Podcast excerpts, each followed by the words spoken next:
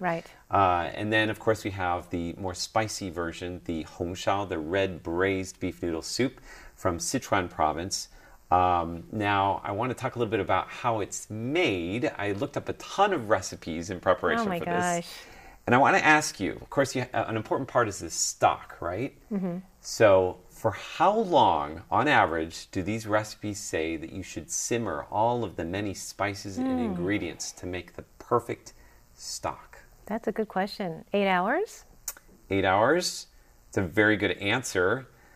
Let's have a look and see what the average time is. Only So- three hours. That's easier than I thought. Three hours. Good. Now, some say you could do it in two, but like if you really want a good stock, do three. But some restaurants will actually do it for 24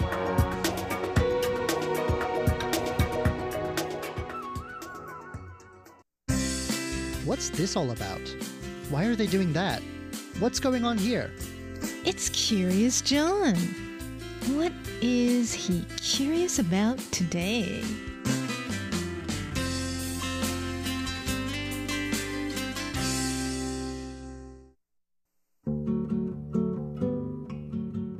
Summers in Taiwan are hot, sticky affairs, but Taiwanese people know how to get through them in style.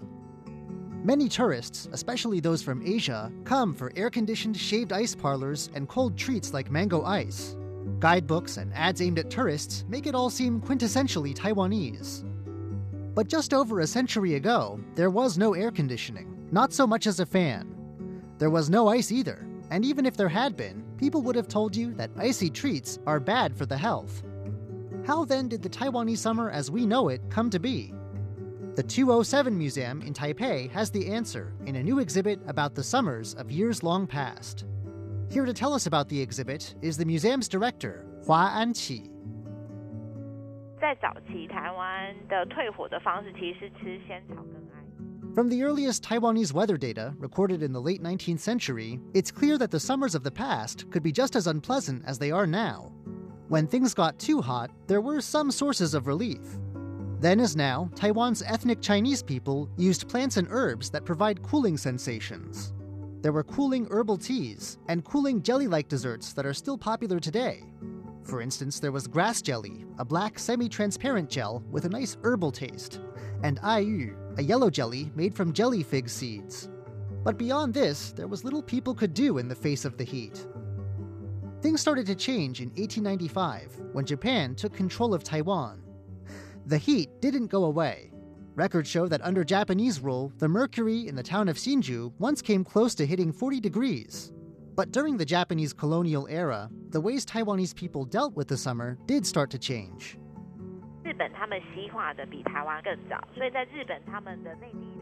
Japan had begun to adopt some Western ideas some decades before it colonized Taiwan, and it took to transmitting a Japanese version of these ideas to its new colony.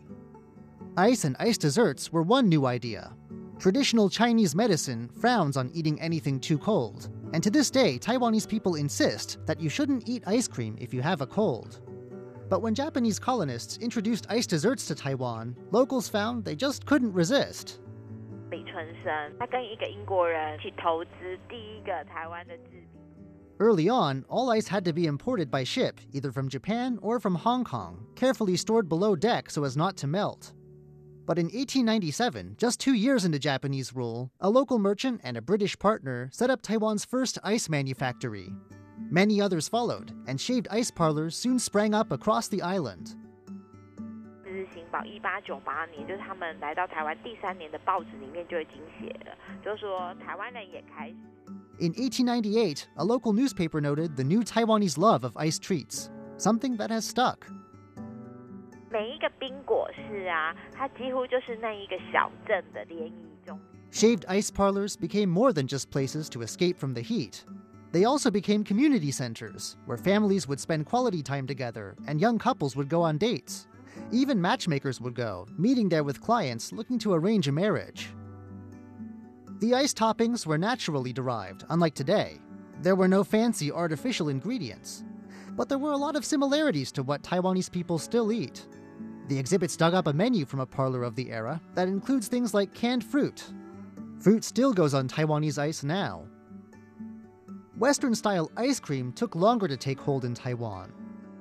台湾的邻家他们去出国玩的时候，他也有写到他们第一次吃冰淇淋的感觉。 The Lins, a wealthy Taiwanese family, had early encounters with the dessert during travels abroad. But ice cream needed especially cold temperatures, as well as techniques then still unknown in Taiwan. Plus, it called for milk, which was still quite foreign and hard to come by. So, Taiwan invented its own answer to ice cream, babu, sold to this day from tubs lashed onto bikes. 法布它吃起来跟冰淇淋有点像，但是它粉粉。 It has a different texture, much less creamy, and the flavors it comes in are decidedly local, the three most common being taro, peanut, and pineapple. It too has remained popular, and though ice cream is now found everywhere, it can't match Babu for feelings of nostalgia. 一开始其实是苏澳冷泉那边的弹珠汽水，后来弹珠汽水因为 Soda was another Western idea that filtered into Taiwan from Japan. At first, the bubbly Suao Cold Spring in Taiwan's northeast was used as a water source, turned into sodas similar to Japanese ramune, complete with a marble in the bottleneck. But the ingredients used were too natural, and the soda went bad easily and failed to catch on. Still, others managed to create more successful brands. They were sold at general stores, and above all, at the new shaved ice parlors. These days, very few local brands like these survive. 我们的民众他们就会讲说，他们最开心是参加喜宴，喜宴的时候呢，那个 In ice cold soda was an expensive luxury. But one occasion when it flowed freely was at weddings, when hosts hoped to impress guests with their generosity. Ms. Hua says some older visitors remember these occasions fondly. The Japanese era also saw the first electric fans and air conditioners. 《日日新报》里面电力公司就有一个文章，就跟大家讲说，今年我们进口的电扇一共只有两百台。 Shaved ice shops prominently advertised their air conditioning systems. Movie theaters advertised their electric fans. Both air conditioning and fans were rarities, though. It seems one company had a monopoly on bringing fans into Taiwan. One newspaper article says that in the year it was written, only 200 fans would be imported, and it urged readers not to stress over how big or new they were. People were lucky to have one at all. At this point, it may seem like Taiwan was just taking in ideas from the outside, but that's not totally true. In fact, in some ways, Taiwan was changing the way its colonists dealt with the heat too. 台湾的草帽很有名，台湾的令草帽就是非常通风良。 Stylish grass gentlemen's hats made in Taiwan were exported in large numbers to Japan. Someone had figured out that these were light and cool to wear in the heat, not bad in an era where gentlemen's hats were big. Local cooling plants had an impact too. 人丹的这个创始人，他来到台湾的时候就发现，台湾的人会吃一种月桃的。 A Japanese soldier stationed in Taiwan also discovered the local habit of using shell ginger seeds to treat ailments and to provide a cooling sensation. He was inspired from this to create a brand of medicinal pills still sold in Japan and Taiwan today, more often used now as breath fresheners. Taiwanese summers continued to change after World War II, when 50 years of Japanese rule ended. In the post war years, artificial cooling became more common. A Taiwanese manufacturer began mass producing electric fans in particular, driving down the price and making them common island wide. The post war era also saw Taiwanese ice desserts come into their own. Early imitations of Japanese ice confectionery gave way to more distinctively Taiwanese treats. 他们就会用自己的零用钱去跟冰店老板批货，冰店老板呢会给他 Giaping, or Taiwanese style popsicles in particular, spark happy memories for many. In an age when everyone had to work, kids would use their allowance money to buy these icy popsicles from vendors in large numbers and then sell them street side from wooden tubs. 跟大家现在比较容易可以买得到冰也有关。 These days, tastes have shifted. Newer, trendier shops with more and more elaborate toppings have sprung up, and many old school shops have since closed down. Taiwan society has changed and moved on, but its love of icy treats, cool drinks, and cooled rooms has never faded. Plenty of the exhibit's older visitors have stopped to comment on memories of past summers and how they are both alike and unlike summers today. Many of these memories are triggered by the artifacts on display, including a 1940s bike used to sell ice treats, and above all, marble and spinner based betting games once used to attract customers. Kids and vendors of icy treats would place bets and play against each other. If the kid won, they'd get a bigger scoop. There could be a range of sizes to be won, and some visitors recall that if they managed to win the biggest scoop of all before they went back to school, they could consider their summer vacation to have been a success. 希望说我们的展览是可以让长辈有共鸣的，因为长辈们他们可以去逛的文化。 Bringing back memories like these is an important goal of the exhibit. Ms. Hua says there are few museum exhibits created with senior citizens in mind, and the museum has been conscious about making this exhibit a place where they can reminisce and share memories with one another. But it's not all about just looking back. Ms. Hua also says she hopes the exhibit will appeal to families, allowing grandparents and younger family members to bond over stories from the hot summers of Taiwan's past. I'm Curious John, and I'll see you again next week.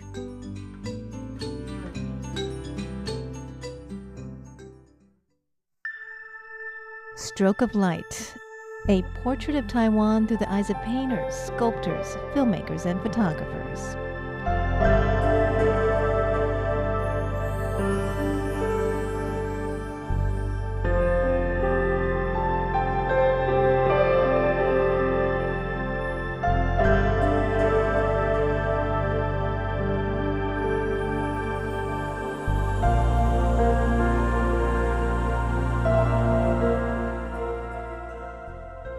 Hello and welcome to Stroke of Light. I'm Jake Chen. Let's pick up where we left off last week and continue our coverage of the Her Story of Abstraction in East Asia. This is an ongoing exhibition at the Taipei Fine Arts Museum. Last week, we went over the recent history in Asia, especially the period before and during World War II, which changed not just the geopolitical makeup of the region, it also affected the culture of the region. People's outlook towards war and the subsequent peace has been changed forever.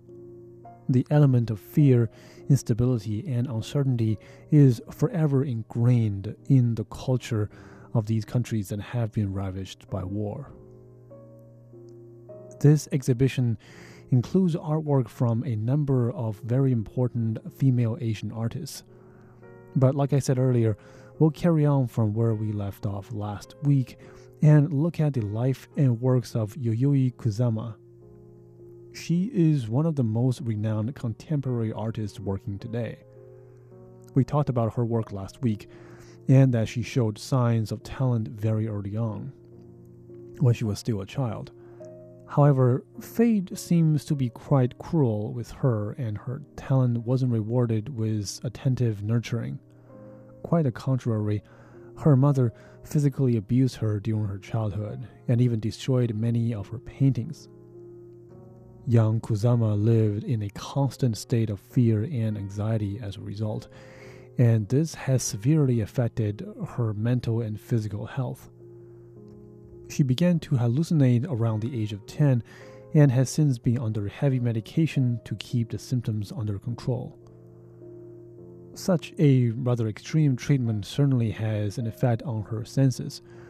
Those who've seen Kusama's paintings often describe them with different terms and phrases, but the one word that is almost universally used is dots. Kusama's paintings are often filled with dots, many, many of them. Sometimes these dots would form different shapes and patterns, such as triangles and other geometrical shapes. In other cases, um, they are nothing but repetition of what seems to be like an infinite number of dots. They're colorful and very often extremely bright, but at a first glance, it is difficult to make sense out of them. Let's take a look at one of the three paintings currently at the exhibition.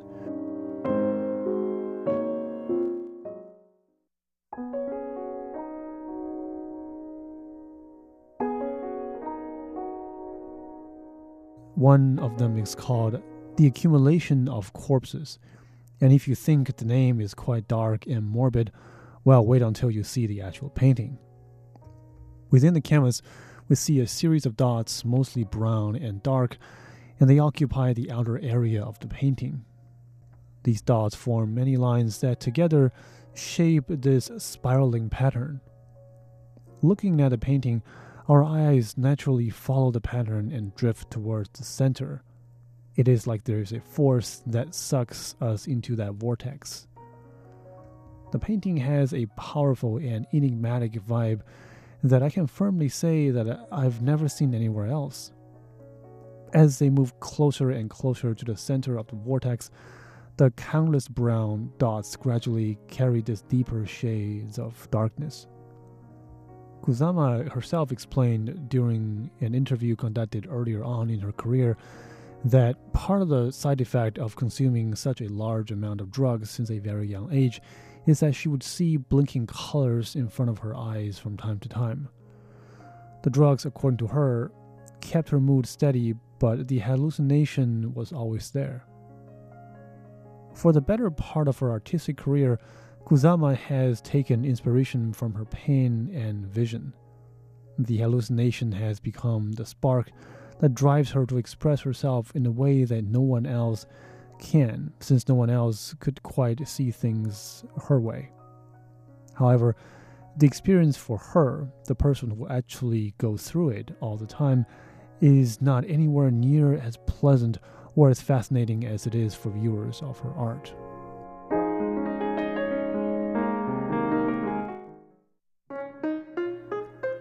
We'll explore more about her art and psyche in the upcoming episode of Stroke of Light. I'm Jake Chen. Please stay tuned, and I'll talk to you next week.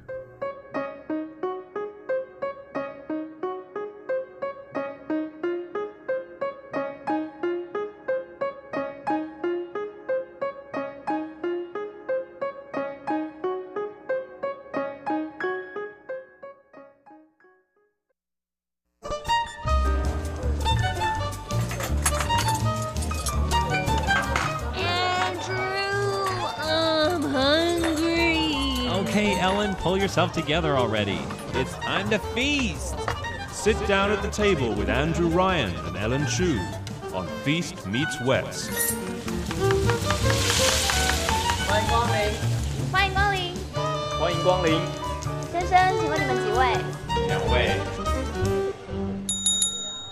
？Hello, welcome to the feast, and this is Ellen Chu. And this is Andrew Ryan. How are you doing, Ellen Chu? I'm doing great, but you know, last week I think I did say that I am, you know, a little bit busy, preoccupied. Uh, with what? You know, when the test kitchen come over, you know, I think I might be leaving. Okay, Ellen Chu's worried because our two interns, uh, Bethany Green, hi Bethany, Hello. And Danica John, hi. Hello. They Hi. are here with us, and they've actually prepared something for today's show, something very unusual. Yes, you know, when I hear the word unusual, I get scared. Okay? Should they be? Should we be scared? Nothing to worry about. It's edible, edible. It's edible. Yeah. We, we hope. There are many things that's edible but quite scary.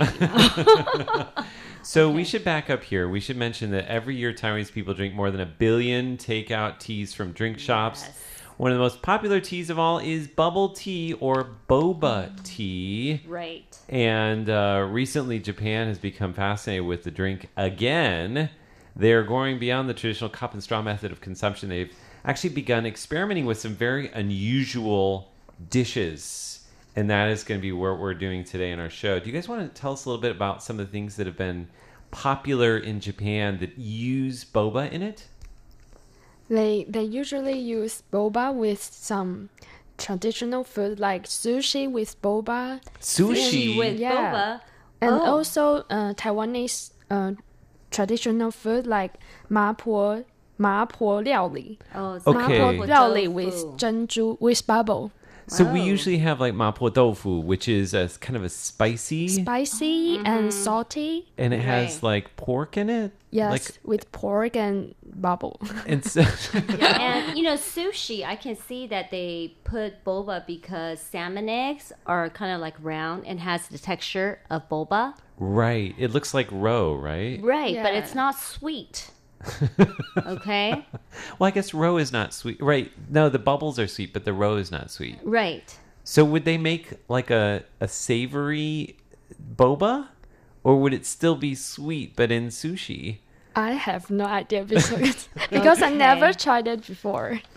Right, right, right, mm. right. You so know, that is a bit of challenge because when boba encounter any coldness, it becomes hard, ooh, that's a good point. right? So in a hot food item, it would make sense. In a cold food item, you just think it would seize and become like chewy, like Right. like chewy bad chewy, not good right, chewy. like a rubber band. Okay, a rubber band chewy. Okay. And some of the perhaps more Western mixes with bubble tea have been bubble tea pizza and toasties, which are like the two sandwich parts pressed together with boba in between. Oh. And So I'm not sure in how I feel about that. Ham- hamburger. Kind of like Pop Tarts, boba Pop Tarts. Oh, I saw also pictures of like um, somebody was posting uh, French fries with boba on top. Oh, yuck. What do you put tomato sauce salt. with that? Oh And no, no, no! I don't think you would. Would you? No, no. But we've had pizza with boba on it. Do you remember that? We Mm-hmm. had the California Pizza Kitchen when they were in Taiwan, Right, and it was like a dessert pizza, right. and it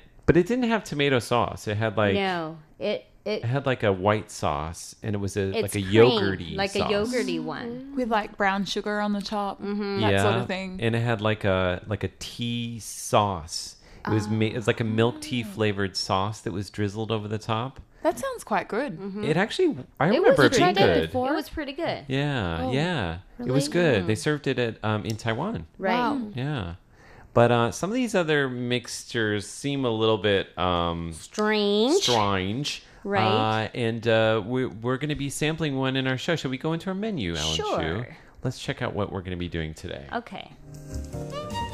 In our first course, we'll tell you how one Japanese man decided to cook rice with it. Wow. Boba and rice. Right. In our second course, Danica and Bethany are going to head into the test kitchen to whip up some boba tea and rice. Are they going to find success?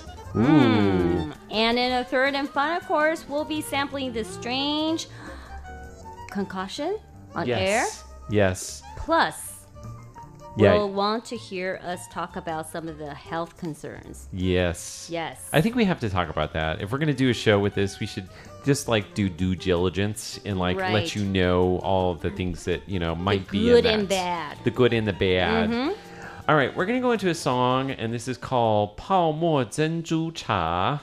And So this is by it's- wow, this is like way back in the history. 闪亮三姐妹, The okay? Three Shining Sisters yeah, with the their dazzling three sisters. Okay. is called Boba Tea. Mm. And when we come back in just a moment, uh, Danica and Bethany are going to be introducing the origins of boba tea and rice. Woo!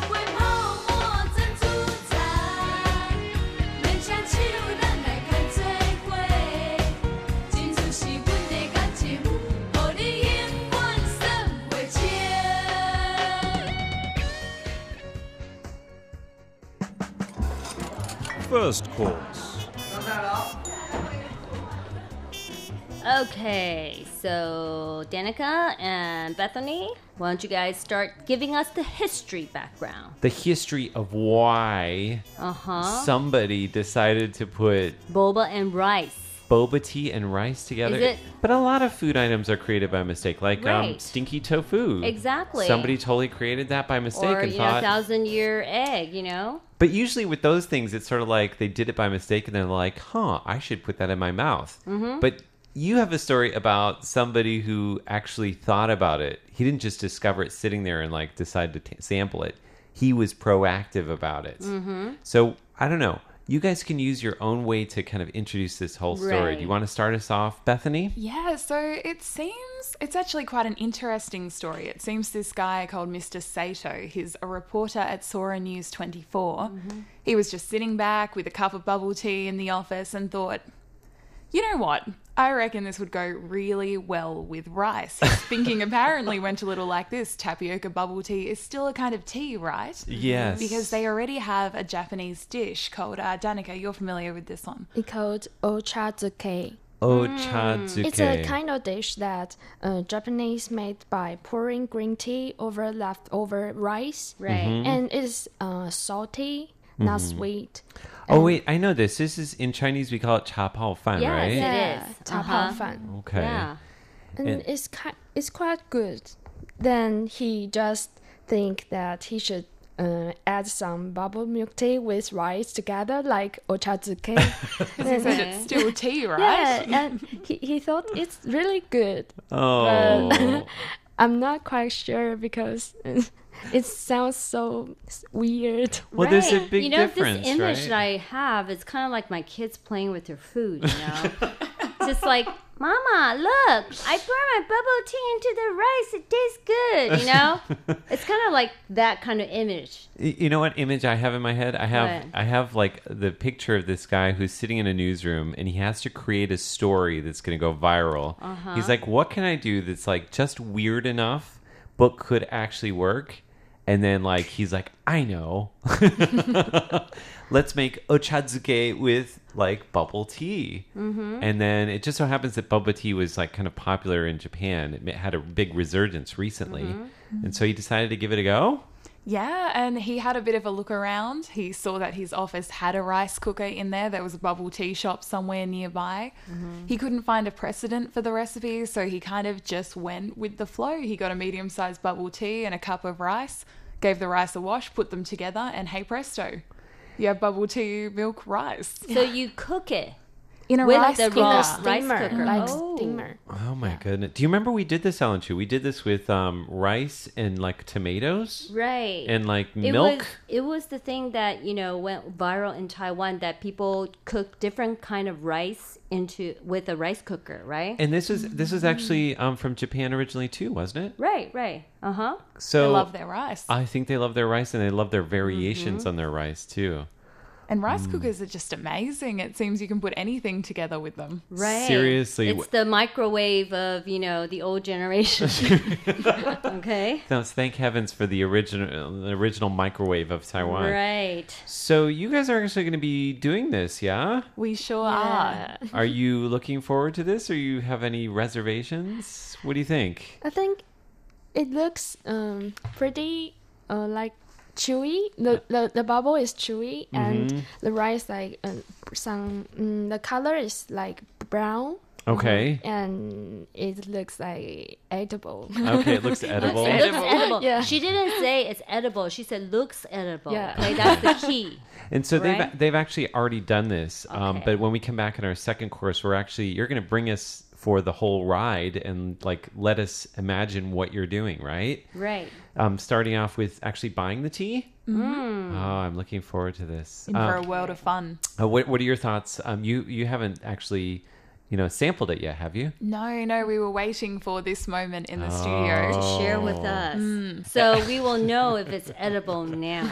Ellen Chu looks like she's going to take an important phone call and walk out of the studio. I know. It must be an emergency with my kids. Oh my goodness, what are you going to Oh, do? no. What a shame that it came just at this moment. Exactly. All right, let's go into a song. All What is right. this song called, Ellen Chu? And this song will be called Fan Xiang. So the the pungent smell of rice, okay? And Fragrant. this- Fragrant. Mm. It's by Cai Wenjia. Cai Wenjia? Yeah. Ahi, I think. Ahi, okay. All right. And when we come back in just a moment, Bethany and. Danica are going to bring us to the test kitchen.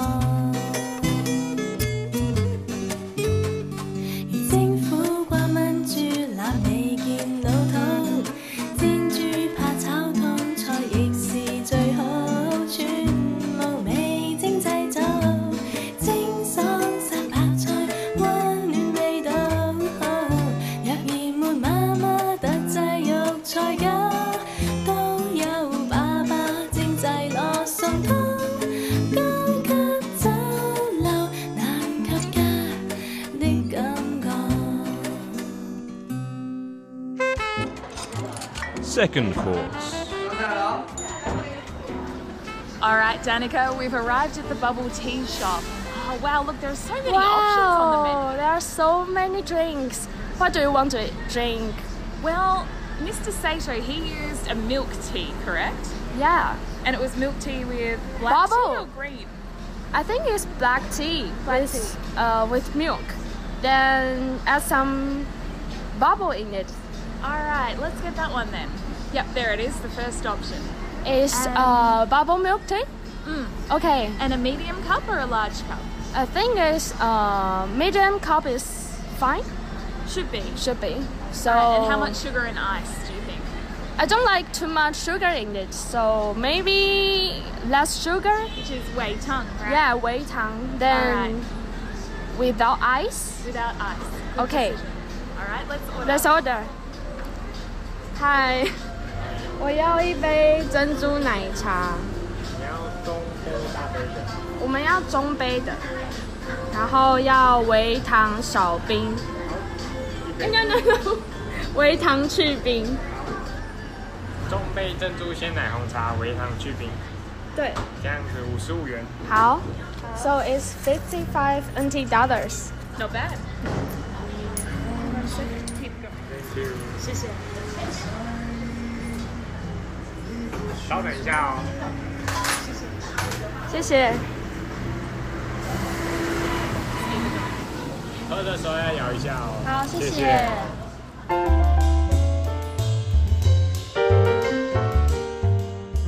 All right, so Danica and I have just arrived in the Feast Meets West test kitchen and we're about to make boba rice. Yeah, I'm so excited. Yeah, it's going to be good. It's kind of afraid. I mean, what's it going to turn out like? Who knows, Yeah. really? Yeah, let's So- try it. Mm. We've decided to follow Mr. Sato's recipe because, as far as we know, that is the original recipe. So, the first step is to open the rice and measure out about one cup, then give it a really good rinse in some water for a while, make sure it's nice and clean. After that, you put it in the rice cooker.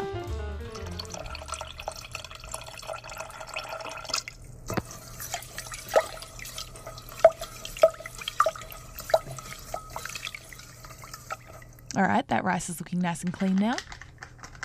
Next, we peeling off the lid of the bubble tea, and we need to pour it into the rice cooker. All of the bubble is on the uh, rice, and also the bubble tea. So everything goes in Yeah. the bubble tea, the bubbles, the ice, everything. And now we close the lid. Press the start button. All right, so the rice will then cook for about 15 minutes.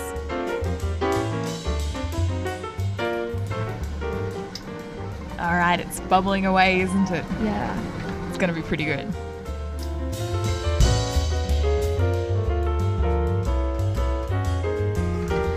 Let's open the lid. And hey presto, we have boba rice. Wow, that looks nice. Does it? Yeah, it looks all right. It looks all right. Let's think try it. Ellen and Andrew will like it? I think they will like it. Maybe. Maybe. Let's find out. Let's find out. But before we sample it, we're going to be playing a song by Anyo called 来我家吃饭, Come to my house for dinner. Tuan tuan dan puan puan, selamat datang. Ah, 什么当啊？Selamat datang，欢迎来我的家啦！欢迎来我的家， 请你吃辣死了吗？吃完了吃拉萨，再来一杯果啤哦。欢迎来我的家，请你吃肉铁蘸奶，我们的最爱，一起来分享。沾上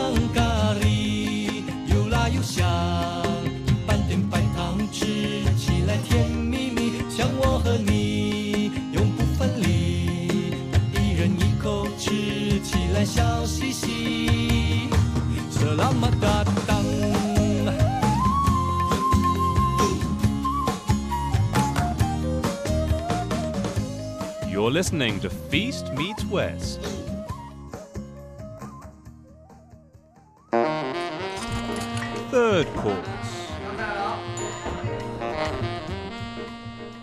Okay, the moment of truth.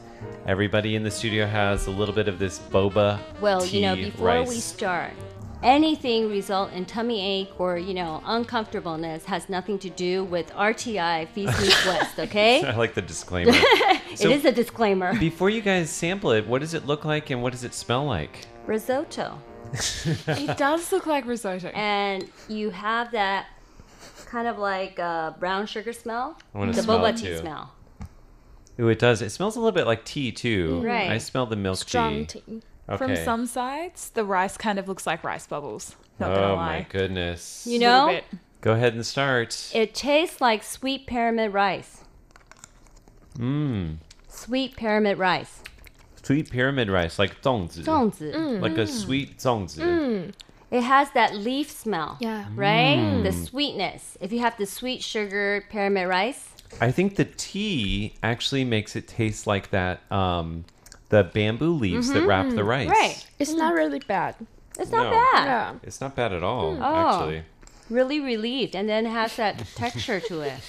So this was actually getting viral in Japan. I think so, yeah. Mm. People are starting wow. to do this. Oh hey. What do you It's think? not as sweet as I thought it would be. no, it's I don't quite think nice, so. actually. Right, right. It has a tint of the, you know, fragrance of the bamboo. It's interesting because, like, I think um, when you have a boba tea, it's like really sweet, right? Mm. And what? How sweet did you go with? What? What was the sweetness on this? Mm, 微糖, like So Oh, just no a little bit Minimal. sweet, Minimal. minimal, minimal, sugar. minimal. You know, when you have the tea itself, it's much sweeter, but because you've added rice and you've steamed it, so it tastes less sweet than it was when you started, right? Oh, it's not bad, I have to say. You know, you did a good job, and it does taste like pyramid rice, like you know the the sweetened one, but it mm. just doesn't have the filling of the uh, hongdou paste, the red bean mm. paste. Mm. But you know, in addition to that, it has the boba texture to it. Mm. I like the boba texture. Yeah, it adds to it. So, how do you think you would eat this with like other things? Would it be a dessert? it would Is be a dessert. dinner? Dessert. I think it would be a dessert, definitely. Actually, before I even got here today, I was thinking if it's good, what could you do to make it a five star dessert? So I think wrap it up in bamboo, bamboo, you know. for Fancy sure, bamboo. Right. Yeah. wrap it up in fancy bamboo. I would wrap it in something you can eat. And maybe add some red beans inside. Mm, add Gold some red foil. Beans. Gold Edible foil. gold foil. Edible gold Right. foil. Makes anything fancy. I would find something that you can wrap that also like is maybe a little crispy. Once it sets, it's crispy. So it's a uh, you make it into a pyramid shape, and then you when you bite into it, it has a crunch to it. Egg roll. Egg roll would be good. Mm-hmm. I would also serve it with um, a scoop of like tea flavored ice cream on the side, Oh, and then maybe a drizzle of something. Right. So you get your cold, you get your warm, Or you get your you sweet. could serve it with um, uh, nai lao, kind of like the milk Oh, uh, pudding, panna custard, cotta. right? Panna cotta on the side, Mm. because in the shave ice store where they have the boba tea, Mhm. they add the panna cotta on the side. It tastes really good. Actually, that would be really good, especially since this is like quite. It can be quite sweet if you Mhm. have panna cotta and you do It one blends that's it down. a little bit Mm. milkier. It'd be nice. Right. I'd pay for that. That sounds good. I'd pay for it too. Let's mm-hmm. sell it. I think you okay, guys we did a still great have job. like you Thank know you. a box left, right? And they just finished Should lunch last a downstairs. week or so. Okay, go down and sell the scoop. Okay, we can make our interns go out in front of the radio station. exactly. Roadside stall. Forget the lemonade Yeah, stand. Exactly. I think this could be a hit. I think this is great, guys. I think it's wonderful, actually. Well Yeah. done. I'm going to give you a big round of applause. Yay! Good job. Thank you. All right, and I'm still alive. Yay! And she didn't have to go out and take an important phone call. no, no, actually, this is fine. I think you know it's quite good. I think it's very creative. It's Right. a very special moment in Feast Meets West history. All we right. appreciate your support. Okay, Yeah. so today is actually what day? August 17, 2019. We're gonna Okay. remember this. We're going to remember this, okay? Celebrate this as Boba Tea Rice Day. This is definitely going in our year-end special. So something else we probably should touch on is uh, the health uh, factors involved with this. Uh, Mhm. Maybe Bethany, can you give us an idea of what we're looking at here? Just a little warning. Yeah, so one of the facts that actually sh- quite shocked me about this was the amount of sugar in bubble tea. So obviously, you know, if you add sugar, you're adding a fair bit of sugar in there. Normal sugar is actually still quite a lot of sugar. But one study commissioned by Channel News Asia found that a 500 milliliter cup of brown sugar boba tea, boba tea, can contain about 92 grams of sugar. And about three times more, that is, than the amount of sugar in a Coca Cola can. Wow. Wow. And see? so 500 um, milliliter boba tea. What what size was the one that you purchased for this? It was a medium one, wasn't it? Okay, probably not quite 500 milliliters. 200 and I think 300 millimeters about. Yeah. 250 to 300. Okay. Yeah. So you just want to be careful when you're having boba tea, uh, even if you're using it in a dessert. To remember, this isn't a health food. And the ones that we had actually had the minimal sugar level. That's right. And it's sweet already. yes. I know. Okay. And that 92 grams, they say, is about 18 and a half teaspoons of sugar. Whoa. So if you think about it that way, Holy cow! Yeah. So this is not an everyday te- treat. no. no. Not at all. Okay. Okay. um, Danica, I see you smiling. How often do you have one of these? I have gained five kilograms last year because of drinking bubble tea. Oh, really? Yeah. So if you cut down, I'm sure that you're going to drop back your Yeah. kilos. so how many how many a week do you have? About um three or Three four. a week, four a week. Yeah. Okay. Wow. Alrighty. Yeah. The Well, problem we, is they're really good. They are really good. Mm-hmm. And we said that um, Taiwanese people have a billion a year. That's about 43 per person a year. So that's nearly one a week. Mm. But you have to remember that babies don't drink boba tea, and we counted every single person in Taiwan. Right. So most people are having at least one a week. Exactly. Mm. Alrighty. Write to us at PO Box 123-199 Taipei, Taiwan. And remember, if you have like boba tea around you and you have rice, you know, try it. Yes. And yes. email us at androo at rti.org.tw.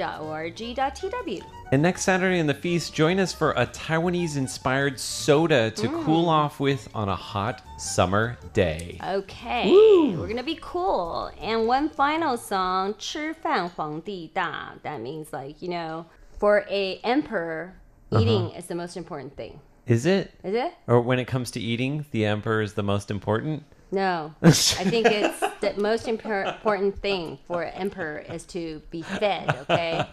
we'll find about this later. All right. So this is by Chairman Band Dong Shizhang. Right. So only the Dong Shizhang, the chairman, will know what the emperor thinks. I'll right? do a little call out and see what okay. they say. All right. for Fiji Says, I'm Andrew Ryan. And this is Ellen. And thank you, Danica and Bethany. Thanks, Thank guys. You. All right. All right. Bye-bye. Bye. Bye.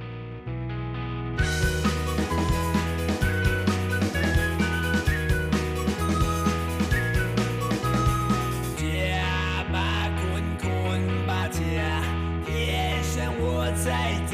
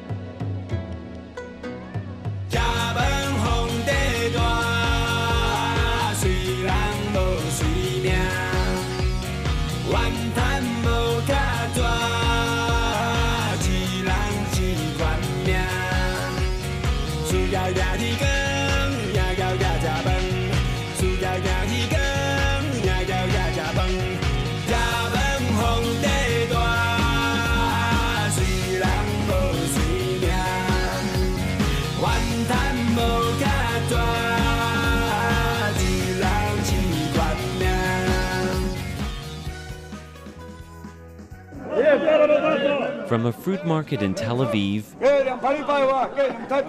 to a fish seller in Taipei, the people of our world are working hard to make a living. Are you listening? Tune in to the sounds of your world on Radio Taiwan International.